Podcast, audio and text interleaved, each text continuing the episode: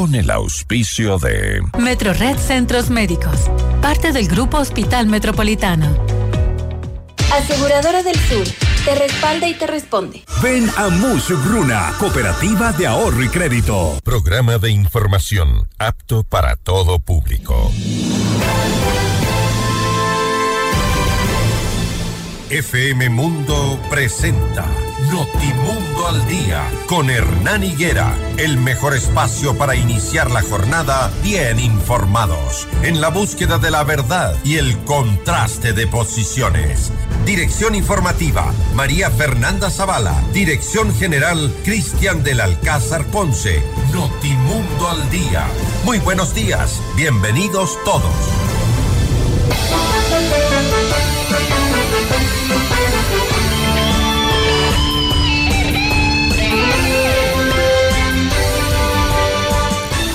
Buenos días, amables oyentes. Bienvenidos nuevamente a Notimundo al Día. Ya estamos junto a ustedes para iniciar esta jornada siempre bien informados. Hoy es martes 9 de enero de 2024. Un gusto tenerlos en sintonía. Gracias por permitirnos entrar a, sus hogares desde muy temprano. Una mañana bastante oscura, bastante fría.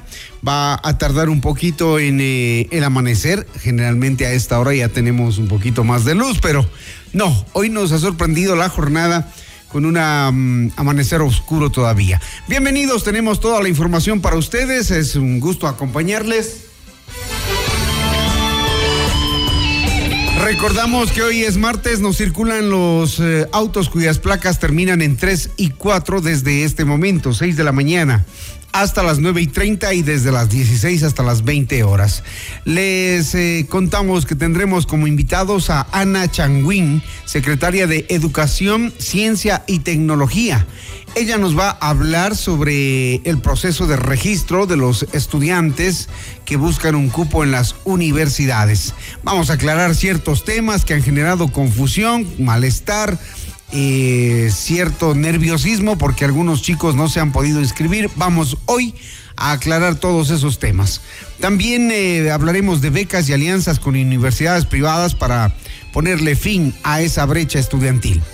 Nos acompañará también Juan Manuel Fuertes, ex subsecretario de Gobernabilidad. La fuga de alias Fito deja herido de muerte al gobierno.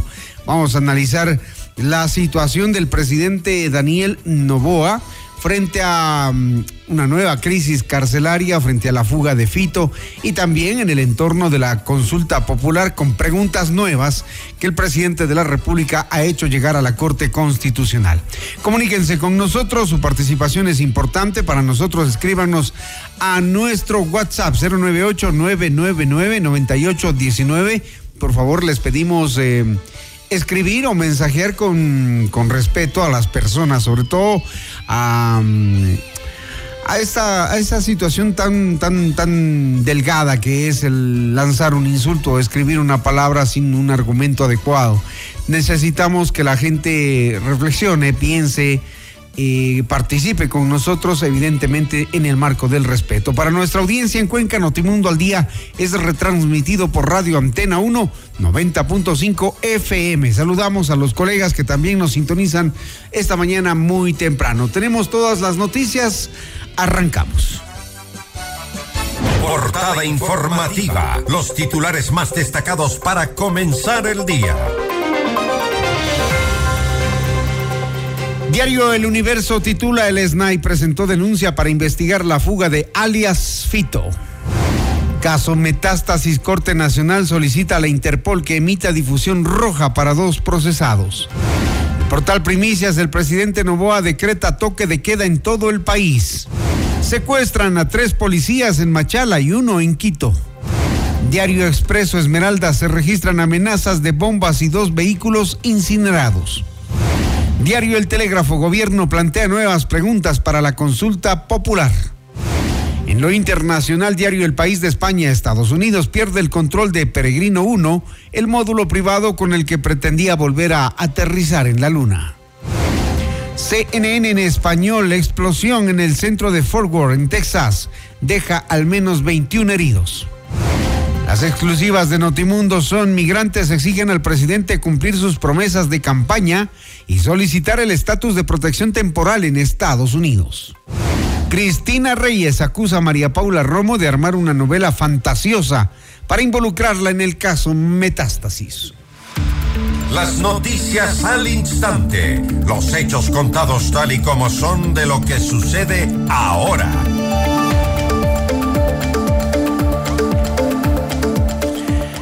Viene, rige el estado de excepción tras la jornada de amotinamientos en seis cárceles del país. El presidente Daniel Novoa en la tarde de ayer puso el estado de excepción a nivel nacional, incluidos los centros penitenciarios que estará vigente por 60 días y que incluye un toque de queda de 23 a 5 de la mañana, de 23 horas a 5 de la mañana. Novoa hizo el anuncio a través de sus redes sociales un día después de que se conoció que alias Fito, líder de la, de la banda criminal Los Choneros, se fugó de la cárcel regional de Guayaquil. Ecuatorianos, se acabó el tiempo en el que los condenados por narcotráfico, sicariato y el crimen organizado le dictaban al gobierno de turno qué hacer. Lo que estamos viendo en las cárceles del país es el resultado de la decisión de enfrentarlos. Por eso, desde el gobierno hemos emprendido acciones que nos permitan recuperar el control de los centros de privación de libertad que se ha perdido en los últimos años. Y en respuesta, estos grupos narcoterroristas pretenden amedrentarnos y creen que cederemos ante sus demandas. Acabo de firmar el decreto de estado de excepción para que las Fuerzas Armadas tengan todo el respaldo político y legal en su accionar y que las leyes que tenemos no son suficientes para vivir en paz, por lo que no hay espacio para políticos oportunistas que buscan sacar crédito a costa de una crisis de seguridad penitenciaria. Nosotros no vamos a negociar con terroristas, ni descansaremos hasta devolverle la paz a todos los ecuatorianos. La medida también dispone la movilización de las Fuerzas Armadas y su ingreso a las prisiones para mantener el orden público y la seguridad de los reos, así como de los visitantes y funcionarios del sistema penitenciario. Durante estos dos meses, las cárceles pasan a ser zonas de seguridad, incluido el, perímetro de un kilómetro alrededor para que la policía y el ejército ejecuten controles. Y el Servicio de Atención eh, de Personas Privadas de la Libertad, SNAI, reaccionó la noche del lunes tras confirmarse la fuga de alias Fito, cabecilla de la banda de los choneros. Lo hizo con un comunicado en el que informa que interpuso denuncias en contra de todas aquellas personas que pretenden a través de amenazas y actos terroristas interferir en la adecuada administración del sistema penitenciario. Fueron retenidos en cárceles de Machala, Loja, Cuenca, Riobamba, Latacunga y Ambato. La institución afirmó que las fuerzas del orden lograron recuperar el control de la cárcel regional de Guayaquil.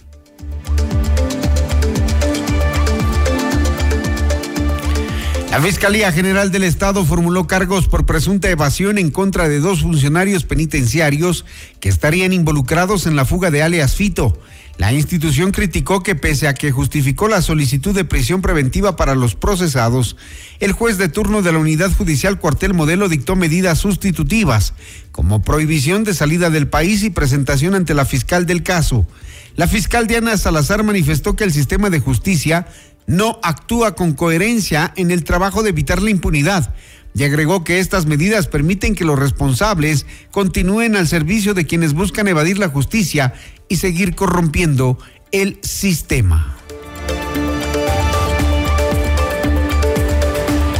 Y ayer hubo cierta alarma por eh, el registro de autos incinerados eh, cerca de las 19 horas Dos individuos fueron capturados intentando lanzar un artefacto explosivo cerca del comando de policía su zona 8 en la zona sur de Esmeraldas. Simultáneamente, conductores que transitaban por el sector de la Y en la parroquia Vuelta Larga reportaron un vehículo incendiándose, mientras que en la entrada de Tonsupa, en el cantón Atacames, otro automóvil ardía en llamas alrededor de las 19 horas. La policía confirmó que no se registraron heridos durante estos hechos. Asimismo, la Fuerza de Tarea Conjunta desplegó un mega operativo en zonas críticas de Esmeraldas. Y un caso similar en la capital de la República, en San Luis de Chillo Gallo, al sur de Quito, también se registró un vehículo incinerado que tenía en su interior dos cilindros de gas. La policía informó el hecho pasadas las 21 horas y añadió que no se reportaron víctimas, solo daños materiales. Además anunció que sus unidades están desplegadas para dar con el paradero de los responsables. José Moreno, jefe de operaciones del Distrito Metropolitano Quitumbe, entregó más detalles recibimos una llamada en donde alertaban un posible coche bomba, ante lo cual pues las unidades del eje preventivo avanzamos inmediatamente, en donde a simple vista pues se puede observar un vehículo de marca Gran Vitara color gris, el mismo que se encuentra con las puertas abiertas. Al parecer al interior del mismo se encuentran unas bombonas de gas. Sin embargo, pues por versiones de moradores del sector y de los empleados de dicha gasolinera, pues eh, manifiestan que 20 minutos antes aproximadamente de las 8 habían llegado dos motocicletas con dos individuos en cada una de ellas, los mismos que posiblemente habían dejado el vehículo estacionado a la altura de la gasolinera. Eso es lo que se sabe. De igual manera nos encontramos a la espera de las unidades especiales, las mismas que podrán determinar si se trata o no de, un coche bomba. El reporte de una motocicleta incinerada en el sector del circuito Quitumbe, esto es en el UPC San Martín, a, unos, a unas cuadras más adelante, eso es lo que tenemos como reporte nada más. Y este, este reporte también de lo que es lo que ustedes pueden ver en la parte posterior. Pero este no fue el único hecho en Quito, pues cerca de las 23 horas se informó que un policía fue secuestrado cuando se, se encontraba en la UPC Llano 1. Asimismo, en la UPC Wilson Franco, en Machala, tres uniformados que se encontraban de turno en el lugar fueron secuestrados. Nuestras unidades especializadas se encuentran activas a fin de dar con la localización de nuestros compañeros y proceder con la aprehensión de los causantes. Ninguno de estos hechos quedará en impunidad, agregó la policía. También la noche de lunes un automóvil eh, se incendió en la avenida Panamericana Norte en el sector de la entrada a Carapungo. Sin embargo, el cuerpo de bomberos aclaró que ese hecho se produjo por una falla mecánica que provocó las llamas. Además, una detonación se produjo en un puente peatonal en el sector de El Trébol. Nos hemos contactado con Wilson Pavón, comandante de policía de Quito, pero nos ha indicado que todavía se están levantando la información ocurrida en la noche y la madrugada de hoy no ha querido ofrecernos mayores detalles, así que vamos a seguir informando sobre los hechos ocurridos en la capital más adelante con quien desee entregar la información. Martín. Así de Hernán y amigos, buenos días. También nos hemos contactado en estos momentos con César Zapata, comandante general de la Policía Nacional, quien nos ha indicado que en estos momentos no se puede pronunciar acerca de ninguno de los casos, pues la información se sigue eh, desarrollando y nos ha ofrecido que para horas de la mañana las autoridades ofrecerán un pronunciamiento oficial, así que seguiremos informándoles de Hernán. Sin duda alguna, esto ha, ha causado cierta incertidumbre, cierto temor, tomando en cuenta esas advertencias que a través de videos en redes sociales hacen llegar estas bandas delictivas que le han declarado la guerra prácticamente al país y al gobierno. Veamos qué ocurre y que las autoridades no guarden silencio frente a tan grave situación. Al menos dos artefactos estallaron en Cuenca la noche de lunes, según confirmó el alcalde Cristian Zamora. Aproximadamente a las 22 horas 30 los ciudadanos reportaron que escucharon detonaciones en diferentes sectores, tanto en el norte como en el sur de la capital Azuaya. Videos de las cámaras de seguridad captaron detonaciones que ocurrieron en la parroquia Yanuncay, en el sur de Cuenca, entre las 22 horas 37 y las 22 horas 42. Casi una hora después se escuchó un fuerte estruendo en la misma zona. Se trató de un artefacto explosivo que detonó en un basurero de un parque ubicado en la avenida Primero de Mayo y Fray Gaspar de Carvajal, a una cuadra de la avenida de las Américas. Además, un carro fue incendiado en la parroquia El Valle, en el suroriente de Cuenca. Estamos con todo el contingente municipal desplegados en diferentes puntos de la ciudad con las fuerzas del orden ante la serie de ataques que vive el país entero y nuestra ciudad, publicó el alcalde en su cuenta de X, el alcalde de Cuenca.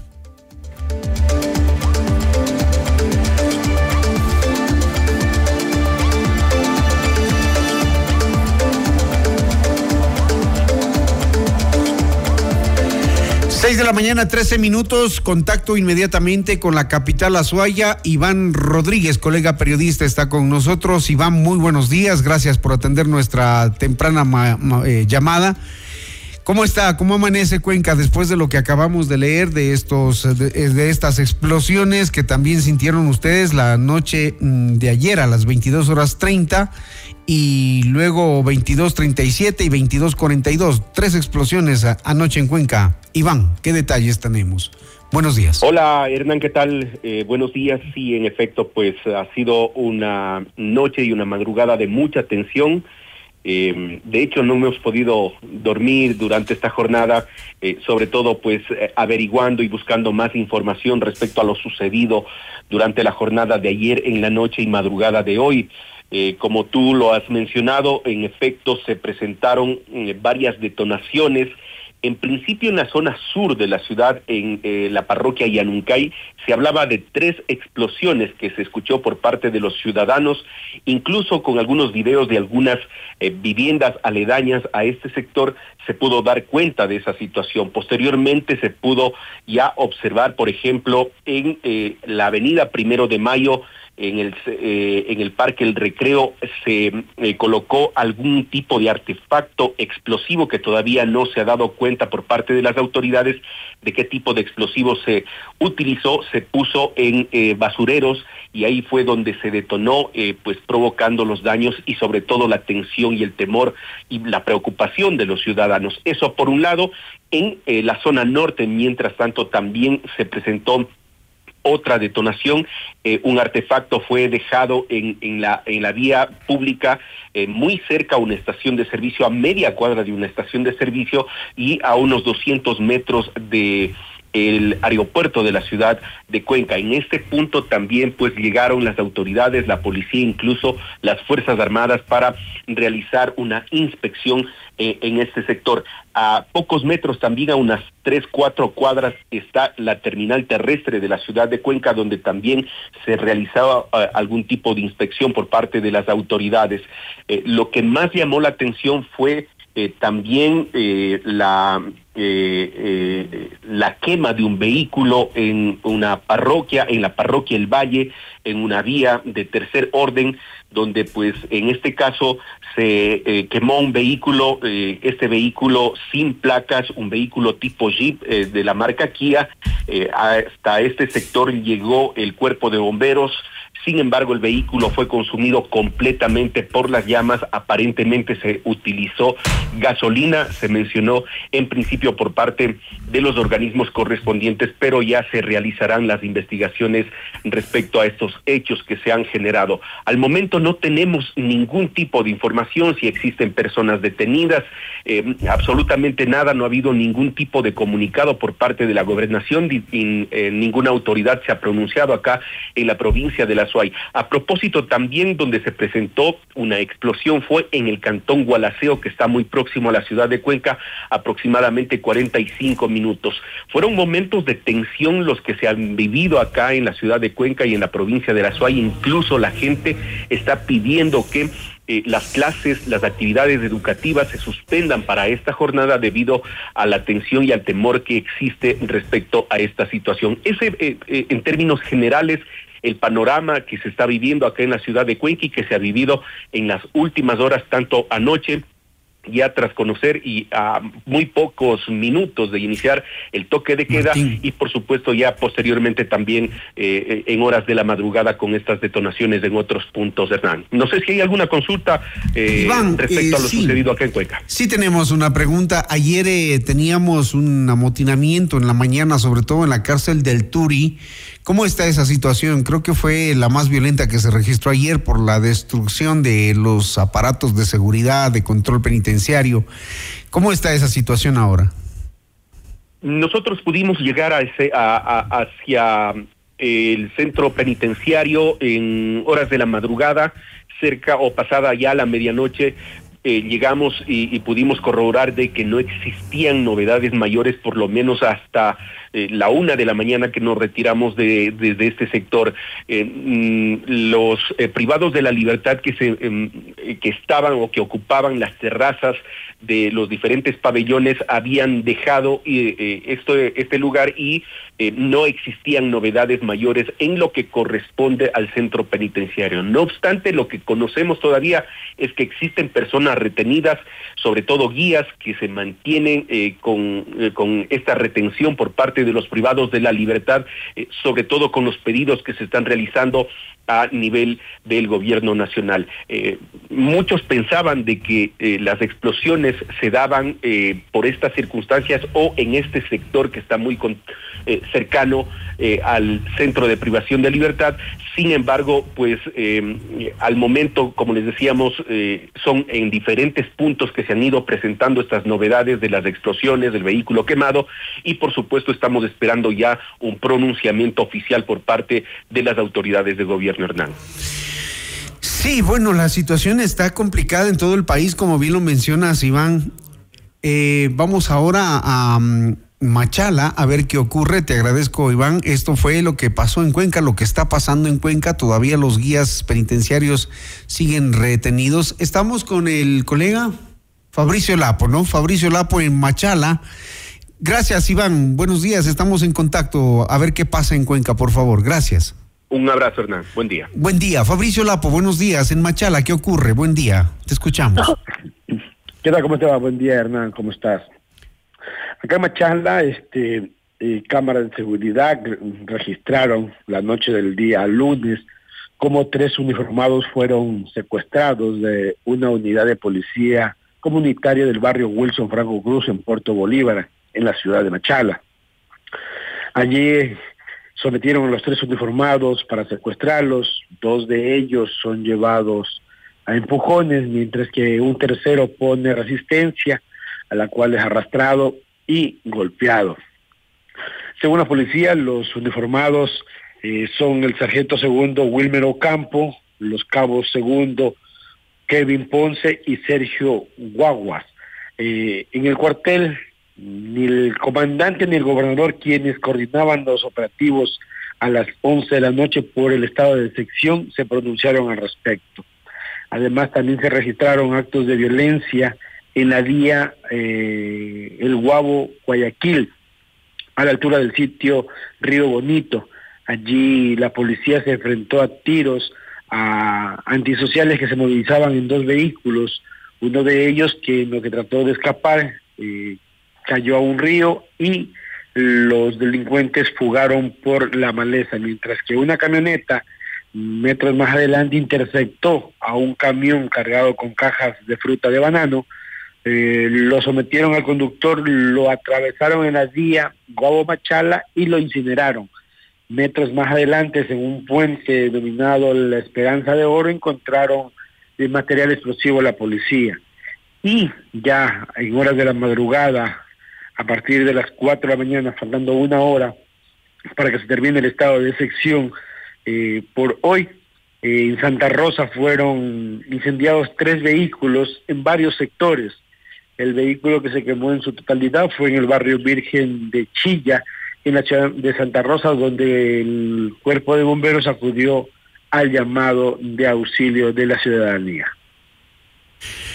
Bien, Fabricio, muchas gracias por la información. Hay esta serie de alertas, hay una serie de alertas, como vemos, eh, como vamos monitoreando, que mm, han venido haciendo estas, estos grupos delictivos, una alerta de 100 coches bomba, dijeron en redes sociales, eh, por el traslado de los cabecillas de los lobos.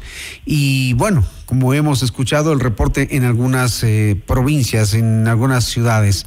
También tenemos otra información que la vamos a tratar de corroborar, em, amables oyentes, y es... Em, Fabricio, eh, antes te despido, te agradezco por toda la información y vamos a seguir en contacto monitoreando las ciudades. Gracias, por favor, Fabricio. A las órdenes, Muy gentil.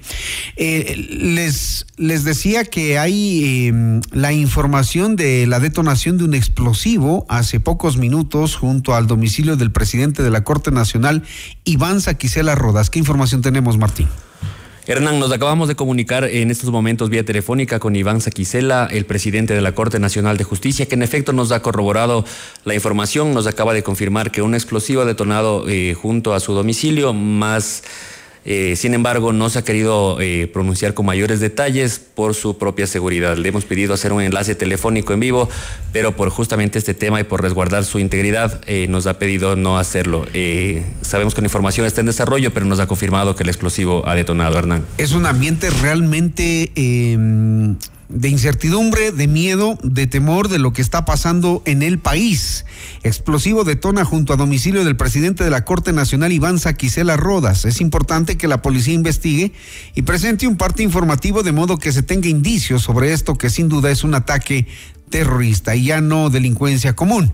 Están aterrorizando a todo el país y con esto es evidente la amenaza de la vida contra Iván Saquicela. Hay una serie de acciones que están adoptando estos grupos delincuenciales por el traslado de los cabecillas de estas organizaciones delictivas. A los ciudadanos les pedimos reportarnos eh, si es que tienen conocimiento de alguna novedad, alguna situación, a través del 098-999-9819. Llámenos, escríbanos o déjennos un mensaje mm, de voz. Para nosotros es muy importante mantener a los ciudadanos informados. Desde ayer se están registrando índices de inseguridad altos en las calles por esta situación, en las calles y vías del país. 6.25 minutos, 6.25. Vamos a continuar eh, buscando información, eh, tratando de que nos den la versión oficial las entidades. Ya volvemos.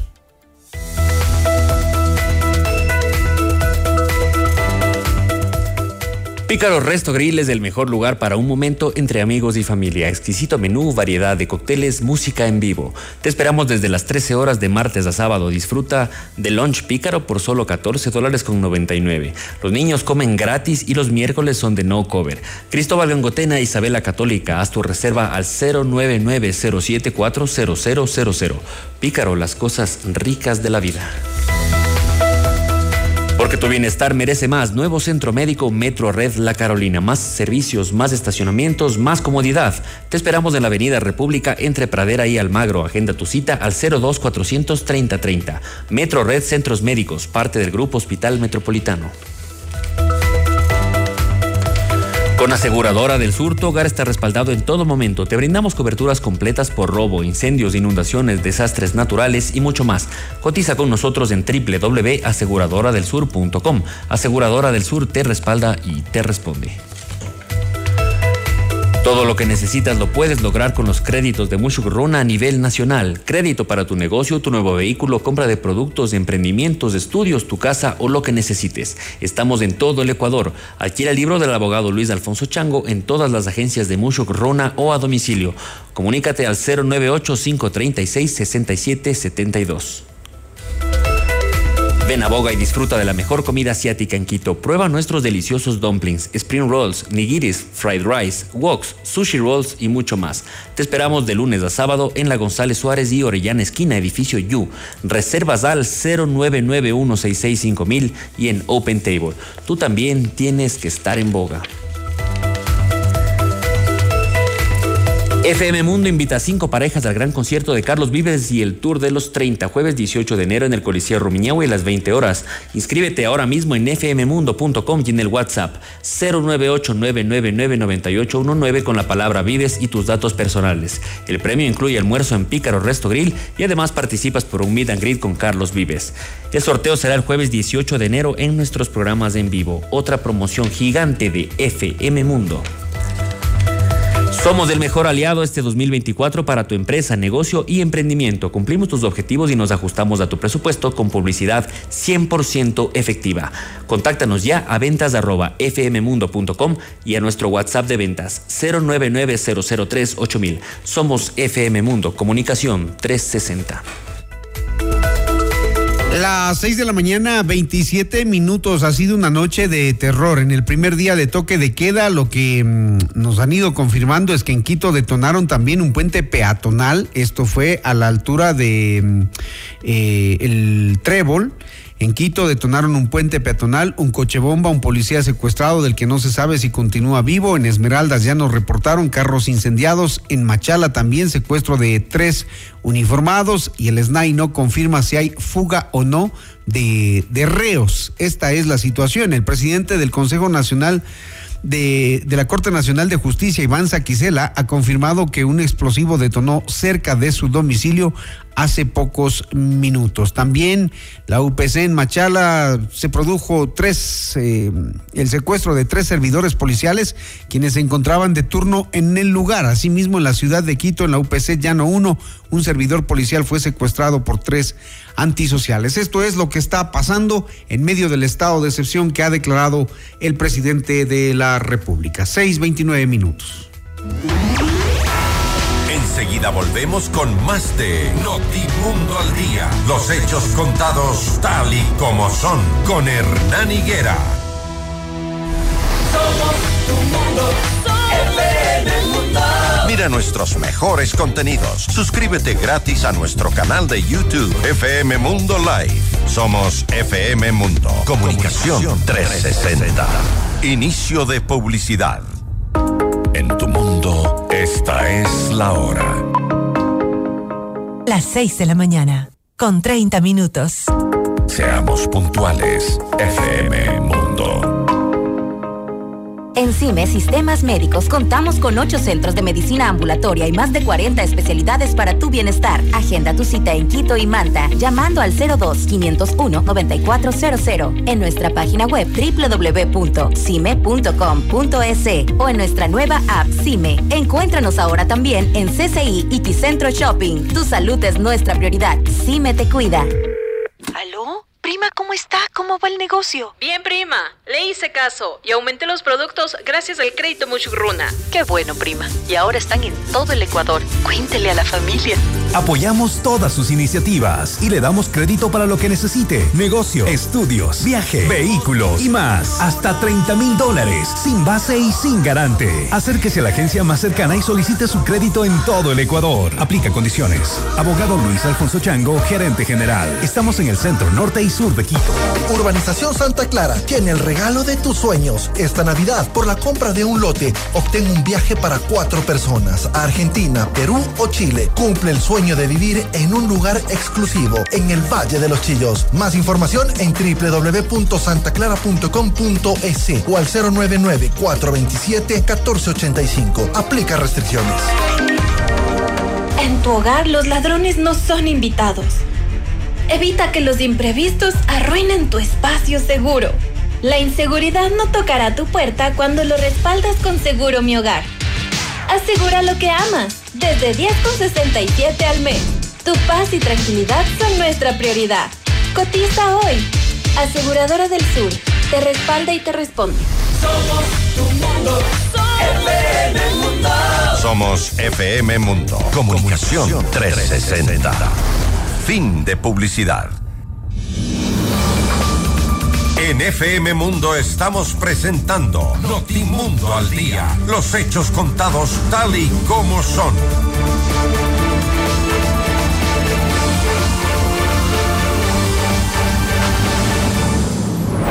Entrevista al Día con Hernán Higuera. Las 6 de la mañana, 32 minutos. Gracias a ustedes que se integran a la señal de FM Mundo 98.1, Noticiero Notimundo al día. La situación es difícil, complicada, la que vive el país. Estamos en un estado de incertidumbre, mirando y observando hechos que mmm, ponen al gobierno en una guerra interna con estos grupos delictivos que se oponen al traslado de los cabecillas a centros de reclusión de mayor seguridad pero eh, también hay otras cuestiones de carácter político que van resolviendo sobre la marcha. El tema de la consulta popular, por ejemplo, las formas de comunicación en medio de la crisis. Vamos a analizar estos temas de inmediato con Juan Manuel Fuertes, ex subsecretario de Gobernabilidad, a quien le doy la bienvenida a los estudios de FM Mundo. Buenos días. Eh, Hernán y a la ciudadanía un saludo. No creo que debamos hablar de un buen día uh -huh. en estas circunstancias. Todo que lo que está pasando. pintan para continuar por, por el mismo camino. La pregunta es, eh, la fuga de Fito, empecemos por este tema, ¿deja herido de muerte al gobierno?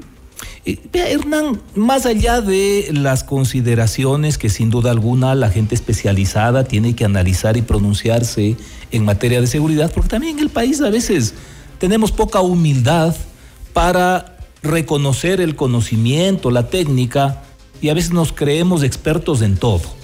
Respetando en consecuencia el, el conocimiento versado que sin duda tiene mucha gente que sabe de seguridad.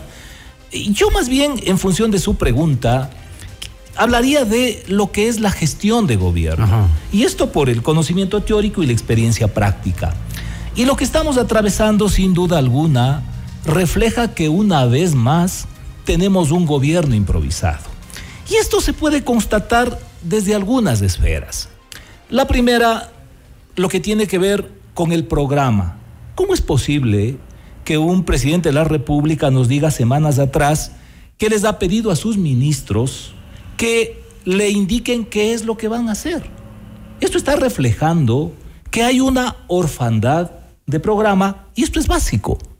Lo segundo, la conformación de los equipos, que a su vez tiene que eh, relacionarse con la calidad de quienes ocupan los espacios de conducción en los diversos ámbitos y con el tiempo. ¿Cómo es posible que hasta el momento no tenga siquiera conformado en su totalidad eh, los, eh, los equipos del nivel jerárquico superior?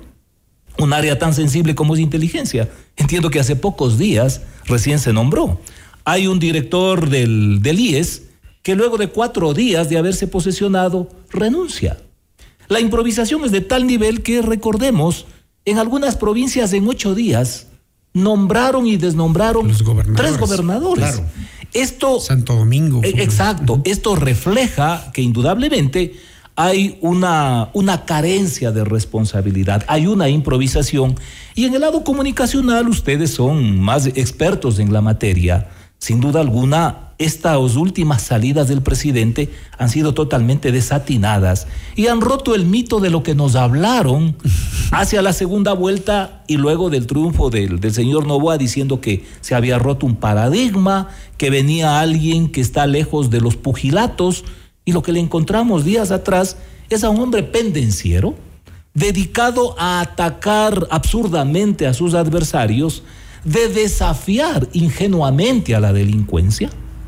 Y claro, todo indica que tampoco hay una estrategia, porque entendiendo que este problema de la delincuencia organizada, transnacional, es tremendamente complejo, es de suponerse también que un gobierno responsablemente, al delinear su, su estrategia de combate y tomar ciertas decisiones, debe tomar en cuenta la vulnerabilidad que tiene y las fortalezas que tienen estos delincuentes. Por lo tanto, lo que estamos viviendo sí debió haber sido previsto para contrarrestarlo. Juan Manuel, ¿estamos frente a aprendices de gobernantes? Sí, es una improvisación total. Los candidatos en general que participaron en esta elección complementaria o anticipada que llaman algunos, eh, surgieron en, una condición que para hablar deportivamente es como saltar a la cancha sin haberse puesto siquiera el traje de, deportivo, el uniforme, sin haber estado preparados. Y cuando eso pasa, cuando no hay ni siquiera el calentamiento muscular adecuado, se provocan lesiones. Hay un fracaso del equipo en el partido y eso es lo que estamos viviendo en los últimos tiempos. Lamentablemente, y esto lo digo por experiencia propia, porque lo viví en el gobierno del, del presidente Lazo, no solo es la improvisación, sino además de ¿Qué Hernán? ¿Qué más hay esto adentro? que se llama el síndrome de ubris, la vanidad, la prepotencia, la sobradez, el creer que no necesita asesoría, consejo de nadie. ¿Y cómo es esos momentos? Por ejemplo, yo, yo pensaba en esto, y- hice, hice hace poco un estudio de la comunicación de Guillermo Lazo y el tema es que la arrogancia, no escucha a nadie o escucha a su círculo cercano, se encierra en una burbuja. ¿Le está pasando lo mismo a Novoa? ¿Lo, lo, lo pensaba? Porque cuando hubo la crisis carcelaria que le tocó a Guillermo Lazo y se tardó 72 horas en responder cuando había una masacre por la que informar y decirle algo al país, el domingo eh, Daniel Novoa anuncia una cadena nacional, luego se pierde, luego sale ahí el señor del SNAI, el comandante de la policía, a decir que hicieron un operativo, que encontraron enchufes, re- celulares, cuando el tema es la fuga del cabecilla más peligroso, sobre la que no dicen nada, evidentemente hay una reunión reservada, pero le dejan al país como, ¿y? ¿Y ahora? ¿Cómo son esos momentos? ¿Por qué no tienen la capacidad de reaccionar rápidamente? Este ya es un problema de, de personalidad del gobernante. Para empezar, aquí hay una confusión y se trata como líderes a quien quiera que participa en elecciones como candidato a la presidencia. Y el liderazgo es otra cosa. Eso es algo que además tiene que haberse demostrado. Si usted revisa la, la papeleta de presidencial, bueno, salvo uno o dos, de, los, de, todos los demás, incluido el señor Novoa, nosotros no tenemos antecedentes que hayan liderado una organización política o algo por el estilo. Pero indudablemente el, el- el máximo espacio de gobernante que existe en el país, que es la presidencia, genera una serie de, de escenarios que tienen que ver con la pompa, con el ritual, que si no hay la madurez emocional, independientemente de que no exista recorrido, si no hay la madurez emocional y por el contrario, es este, este fenómeno de vanidad lo que está inmerso, todas estas situaciones y particularmente las críticas no son materia de tratamiento a través de la orientación, de la consejería, de quien tiene más experiencia y experticia en la materia, sino que es, como usted señala, o la voluntad unilateral del gobernante con toda la, la- la prepotencia que suelen hacer gala, o la incidencia de su entorno, de su primer anillo, que regularmente son adulones, que adulones. pasan sobándole el, el, el hombro. Y diciéndole que todo está bien. Exacto. El, el- el tema también relacionando los hechos políticos con lo pasado, con lo que ya vivió el Ecuador, porque esto ya lo vivimos antes, ¿no es también esto la antesala del rompimiento de un acuerdo político? No creo, no, creo, porque en, eh, en mi lectura, Hernán. Con el caso Metástasis y todo, el presidente que no se pronuncia, Es que- medio tibio y- ahí. y- y tome en cuenta- y pactando con, quienes se la, acusan, ¿no? y la votación, cuando el tratamiento del tema que indebidamente este juez de la Corte Nacional sometió a, a conocimiento de la Asamblea para enjuiciarle o no a Glass. A Glass, Ah, exacto. Yo no creo que el acuerdo se rompe, porque veo que es un acuerdo muy, entre comillas, sensato por el que fueron. Es decir, eh, en ningún momento se contempló, por ejemplo, la destitución de la, de la ministra fiscal, pero sí hacerse los, los giles, los sordos, los ciegos, los mudos, frente a las decisiones de la Administración de Justicia. Claro, como estaban controlando parcialmente a través de Wilman Terán, y lo iban a controlar mucho más con esta selección de nuevos jueces de la Corte Nacional, no había ningún problema. Por eso es que el señor Nebot, recuerde usted, luego que se elige a la cúpula de la, de la Asamblea Nacional, sin que nadie le pregunta, sale a decir nosotros no vamos a meter las manos en la administración de justicia. Y Correa enseguida, en este juego de pirotecnia, le cae encima diciendo el burro hablando de orejas. Entonces, Hernán, yo no creo que este acuerdo se rompe porque los límites Porque se están dando, ¿no? delineados. Porque se están dando. Eh, Serrano desde Estados Unidos dice, hey, Fito se les acabó, se les, se les fue el 25 de diciembre y ustedes nada. Es- es que me- Correa les está diciendo, hey, ¿y, y ahora qué va a hacer, pobre país, mi pobre patria? Y otra vez preguntan sobre, sobre la extradición. Ya, a ver, eh, me parece que en el caso de, de Correa, allí hay ataques acordados que se prestan para que la gente un poco eh, no tenga la- una sensación, una certeza de qué es lo que pasa. En el caso de Serrano, yo creo que él juega su propio juego. Él se maneja como, como caso aparte. Como el gran informado. Y siempre, y y este es otro tema vinculándolo con lo inicial de Hernán, no es posible que un gobierno que ya tenía conocimiento de todos los desajustes en el gobierno de Lazo sobre el tema de inteligencia no haya tomado las previsiones. Y lo que el señor Serrano nos está demostrando es que él tiene información de primera mano, inmediata y veraz, y se da el lujo de entregarle primicias al país. Las filtraciones salen de ahí entonces. Eh, pero es que es evidente, ¿Y el es presidente evidente. Novoa no se da cuenta o qué? Yo no sé si, si siquiera se, se detiene a pensar que puede estar equivocado, que las cosas eh, eventualmente están siendo manejadas en un entorno en donde no tiene el control ni siquiera de la información. Pero mientras el secretario de comunicación, que ejerce a estas alturas la función pública de ministro del Interior y de ministro de Gobierno, porque la señora ministra de Gobierno, que, es quien debería estar en, primera línea, prácticamente no, no aparece. Mientras él nos dice que al parecer hubo infiltraciones y que esto ocurrió horas antes del operativo militar. El señor Serrano nos dice, vean, si el señor se fue el 25 de diciembre. Bueno, vamos al tema político. Con lo de la consulta popular también se demuestra improvisación. Pero absolutamente, absolutamente. Lanza hermano. 11 preguntas que ahí...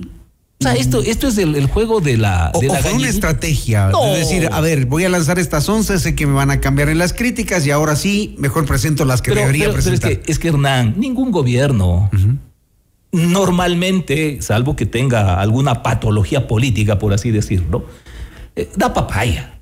O sea, se presta para que le pateen en el suelo, para que le ridiculicen, porque eso es lo que pasó con esa primera tanda de preguntas para una posible consulta popular. El asunto es lo que usted dice, improvisación. Como ofreció en campaña una consulta popular, al parecer ni siquiera se dieron el trabajo de reflexionar sobre qué era lo conveniente, Y independientemente sobre que- sus propias propuestas, Sí. porque eso fue lo que ellos plantearon. Independientemente que el efecto de las consultas populares respecto de los problemas que se supone se van a atacar, históricamente ha sido nulo. Históricamente ha sido nulo. Pero independientemente de eso, ya que se empeñaron en cumplir su oferta de campaña, debieron haber analizado, consultado, conversado y determinar qué era lo más pertinente, por lo menos para que no sea tan, eh, tan chirleado públicamente como fue. Y lo que está pasando ahora es eh, una complementación tratando de enderezar algo absolutamente chueco. Entonces, eh, esto nos da la pauta del el grado de irresponsabilidad con el que se manejan los gobiernos en el país y lo que está pasando ahora. Entonces, creo que debemos desmiti- desmitificar y aterrizar en el suelo y dejarnos de estar pensando en elefantes que vuelan de flor en flor, como se suponía cuando dijeron que con el señor Novoa se inauguraba un nuevo capítulo en la historia del país, con otro modelo, con otros contenidos políticos, porque vemos que persiste esto que se llama el enlace generacional. O sea, no se trata que una nueva generación asuma el poder político si es que continúa enlazada con los mismos esquemas de la política tradicional. Lamentable, y ese es el escenario que nos vamos eh, generando, que vamos dándonos cuenta de, de algunas cosas que demuestran improvisación. Gracias eh, a Juan Manuel Fuertes por eh, el análisis sobre la situación que tiene el país. Muy Gracias, gentil. Hernán. Ojalá lo que está pasando ahora tenga algo, quiero decir, en estas horas, en estos días, tenga algún sentido para que por lo menos un combate de cierto impacto veamos en los, en los próximos días, una atenuación de la inseguridad. Porque si es que estamos en estas horas terroríficas y ni siquiera es un costo para algo que valga la pena en las semanas que viene, realmente esto es condenable. Juan Manuel Fuertes, ex subsecretario de Gobernabilidad, aquí en Notimundo al Día.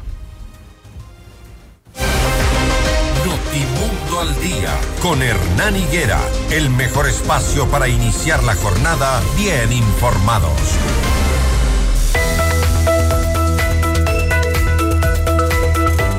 La inseguridad no es bienvenida en tu hogar. Respáldalo en todo momento. Te brindamos coberturas completas por robo, incendios, inundaciones, desastres naturales y mucho más. Cotiza con nosotros en www.aseguradoradelsur.com. Aseguradora del Sur te respalda y te responde.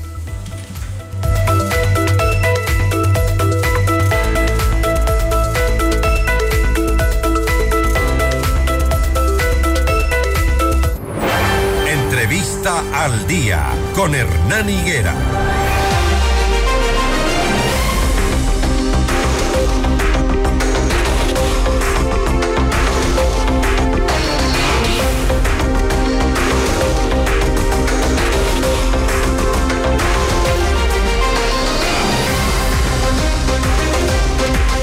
Muchas cosas están pasando ahora mismo. Se está hablando de la fuga de Colón Pico, que se habría ido de la cárcel de Riobamba. Esto a pocos días de la captura en su domicilio. Vamos a, a pedir a las autoridades que expliquen por qué se da esta situación. Colón Pico se les fuga a dos, tres días de la, de la, de la captura en el condado. Esto, esto sí nos demuestra en realidad que las cosas no están bien en el país o no las están haciendo bien. creen que el país, eh, no sé, no sé, no, no, no entiendo esta, esta manera de, hacer las cosas. ¿Qué, ¿Qué está pasando con los controles? Vamos a, tratemos de contactarnos con el comandante de la policía, Martín, a ver si nos da la información que acabamos de leer. Eh, mientras tanto, doy la bienvenida a la secretaria de Educación Superior, Ciencia y Tecnología e Innovación, Ana Changuín.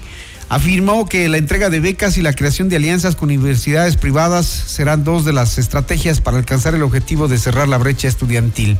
Señora secretaria, buenos días. Lamentable primero lo que está pasando en el país y ahora esto que nos están contando. Pero bueno, hablemos de su tema. Eh, primero, antes quería pedirle que usted aclare a los ciudadanos, a los padres de familia, a los bachilleres, esto del registro de los estudiantes para los cupos en la universidad que ha generado una confusión total por la falta de información eh, completa.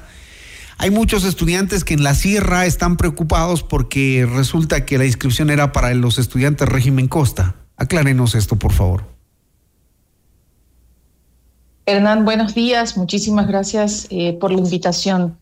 Efectivamente, ahora mismo se está realizando el proceso de registro nacional, un paso obligatorio para todos aquellos aspirantes a la educación superior pública. Y quiero decir aspirantes porque, por supuesto, eh, para quienes están cursando tercero, finalizando tercero de bachillerato, pero también para toda aquella persona que desee optar por la educación superior pública en una universidad o instituto superior público.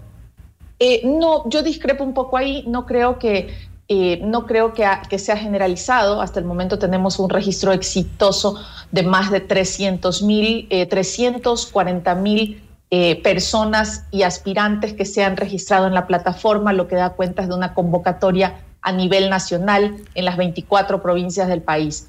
Eh, ahí tal vez puntualizar un poco. Eh, se ha hablado, sí, se ha mencionado y, y han dicho, bueno, es para los estudiantes de régimen costa. ¿Por qué se da esto? Porque justamente son los estudiantes de tercero de bachillerato en el régimen costa quienes ahora mismo se inscriben en el registro nacional y podrían optar y tendrían su título listo para acceder en el, en periodo inmediato que estamos viviendo de educación superior pública. No tendría mucho sentido que un estudiante que recién está iniciando el tercero de bachillerato en la sierra o que está en medio de su periodo se registre porque no va a tener su título de bachiller en el momento en que quiera optar por el acceso propiamente en una universidad. Esta es la parte que les faltó decir, eh, secretaria. Esta es la parte que les faltó decir. Eh, no tendría mucho sentido porque uno de los requisitos para ingresar a las universidades, querido Hernán, y ese proceso ya no lo manejamos nosotros en las universidades, recordemos que el proceso es autónomo en las 31 universidades públicas en el país. Eh, cada universidad va a pedir requisitos y en estos requisitos para poder eh, dar y seguir los pasos siguientes, que son, por ejemplo, la inscripción, la evaluación, la postulación a un cupo, luego la asignación de un cupo, para terminar finalmente en la matrícula, eh, efectivamente uno de los paquetes que- de documentos que le van a pedir va a ser, por supuesto, el título de bachiller. Eh, seguirlos animando a que se registren, a que si conocemos a alguien que quiere justamente completar estos datos para optar a un cupo, optar a un cupo en este periodo, en este eh, periodo educativo, lo haga. El registro va a estar abierto hasta el día de mañana. Como le digo, hemos tenido eh, una plataforma que ha funcionado de manera óptima y hemos podido recibir registros de- a nivel nacional en las 24 provincias del país. ¿Cómo explica que algunos casos de bachilleres en curso sí logran inscribirse y otros no? Ni siquiera aparecen registrados por el Ministerio de Educación. Entiendo que es por la explicación que usted nos acaba de dar, pero hay otros que sí lo lograron. Entonces se genera esa incertidumbre de ¿y ahora qué hago? Y siempre esto les pasa a los jóvenes y a sus padres. Bueno, atención, que ahora mismo el registro pide información muy básica y, y uno de los objetivos del registro, que es una radiografía de los aspirantes al sistema, precisamente es saber, conocer el universo o el posible universo y esta información se compartirá a las universidades, pero también decir que luego del 10 de enero se realizará ya un proceso interno y también interinstitucional en el cual vamos a cruzar bases y uno de los elementos, por supuesto, será las personas que, va- que tienen o que van a tener efectivamente un título en el momento de poder acceder a la educación superior pública. No hemos tenido novedades de ese tipo. Por favor, eh, mi- mis, redes sociales son, son abiertas y públicas, lo mismo la página de la CENESID, por supuesto. Si existiera algún inconveniente, déjennos saber, hemos tratado de hacer acompañamiento y difundir información, pero también a las personas que nos han escrito en redes sociales con alguna novedad, poderla asistir de forma inmediata y debo decir con, satisfacción que hemos podido atender uno a uno eh, los casos que se han ido reportando de forma, eh, de forma satisfactoria.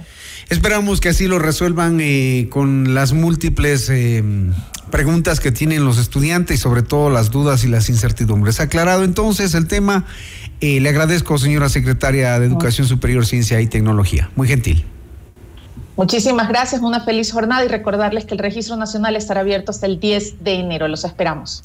Bueno, esperamos que sea una feliz jornada. Lastimosamente no pinta así esta, esta madrugada. Ha sido una noche realmente de terror.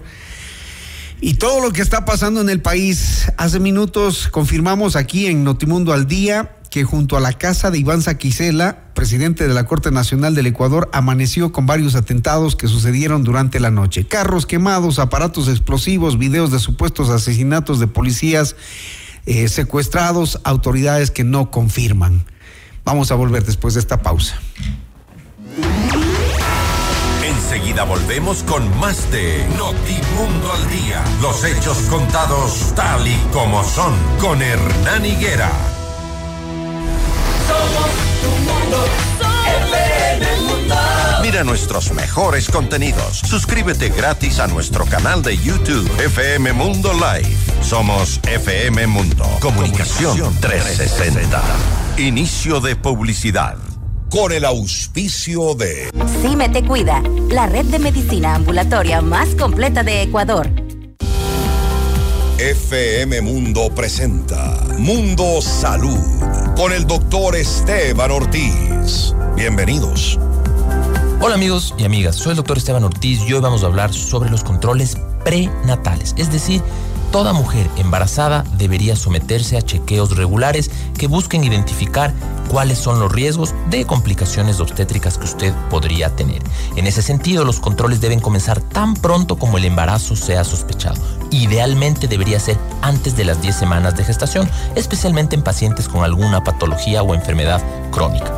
En este sentido, se recomiendan mínimo 7 controles prenatales, es decir, antes del nacimiento. Y básicamente los objetivos de estos controles son el controlar la evolución de todo su embarazo, fomentar estilos de vida saludable, prevenir complicaciones, diagnosticar y tratar oportunamente la patología, derivar de mayor a menor complejidad en el caso que se requiera y obviamente preparar tanto a la mamá como a la pareja y a toda la familia para la llegada de este nuevo ser y por lo tanto les recomendamos que acudan a su ginecólogo o ginecóloga de confianza y no descuiden los chequeos prenatales. Hasta aquí Mundo Salud con el doctor Esteban Ortiz.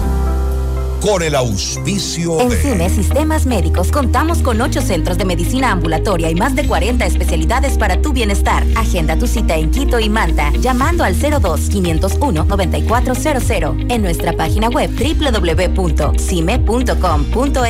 o en nuestra nueva app CIME. Encuéntranos ahora también en CCI y Ticentro Shopping. Tu salud es nuestra prioridad. CIME te cuida. Hoy yo quiero vivir,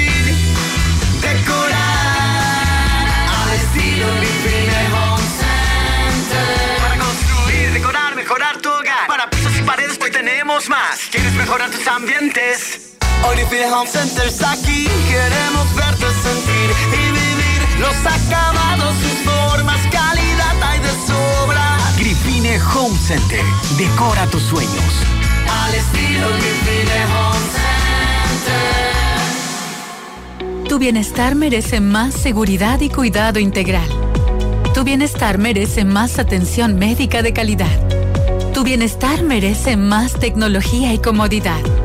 Porque tu bienestar merece más. Nuevo Metrored La Carolina. Te esperamos en la Avenida República entre Pradera y Almagro. Agenda tu cita al 02 400 3030. Metrored Centros Médicos. Parte del Grupo Hospital Metropolitano. En tu hogar los ladrones no son invitados. Evita que los imprevistos arruinen tu espacio seguro. La inseguridad no tocará tu puerta cuando lo respaldas con Seguro Mi Hogar. Asegura lo que amas, desde 10,67 al mes. Tu paz y tranquilidad son nuestra prioridad. Cotiza hoy. Aseguradora del Sur, te respalda y te responde. Somos tu mundo. FM FM Mundo. Somos FM Mundo. Comunicación 360. Fin de publicidad. Ya está en FM Mundo, Minuto Forbes, con Cristian del Alcázar Ponce. El mundo de los negocios y las finanzas, bajo la lupa de la reconocida revista internacional. Un espacio de información, datos y actualidad empresarial. Minuto Forbes, escúchelo de lunes a domingo a lo largo de la programación estelar de FM Mundo. Decisiones con Jorge Ortiz. Decisiones, un diálogo frontal para entender los acontecimientos coyunturales del Ecuador y del mundo de una manera directa y a fondo, con los protagonistas de las noticias destacadas de la semana, porque el país necesita decisiones claras. Viernes 8 horas, reprise sábado 12 horas y domingo 10 horas, solo por FM Mundo 98.1, la radio de las noticias. Invitamos a escuchar nuestro siguiente programa. Siete horas. Hola Mundo. Con Rodrigo Proaño y Valeria Mena.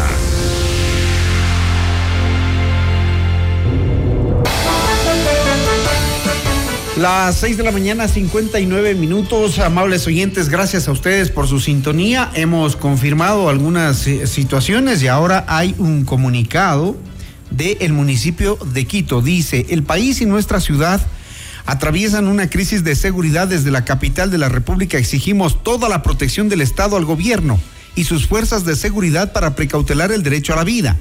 El comunicado del municipio de Quito dice, en este momento ha terminado nuestra reunión de evaluación de la situación actual y desde la alcaldía el alcalde ha dispuesto a todos los organismos del municipio de Quito aumentar la presencia en el espacio público y estar listos para intervenir de manera coordinada con el gobierno en caso de incidentes.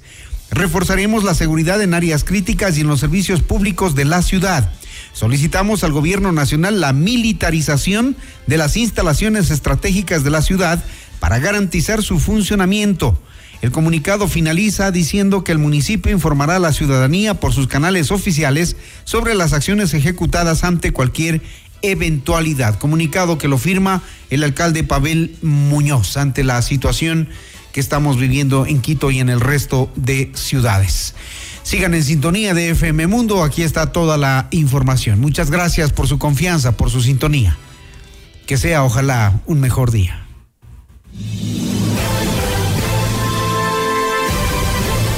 FM Mundo presentó Notimundo al Día, el mejor espacio para iniciar la jornada bien informados. Conducción, Hernán Higuera. Ingeniería de sonido, Andrés Castro Saavedra. Dirección de arte, Laili Quinteros. Coordinación y redacción, José Martín Muñoz. Dirección informativa, María Fernanda Zavala. Dirección general, Cristian del Alcázar Ponce. Con el auspicio de... Metrored Centros Médicos, parte del Grupo Hospital Metropolitano. Aseguradora del Sur, te respalda y te responde. Ven a Mush Bruna, Cooperativa de Ahorro y Crédito.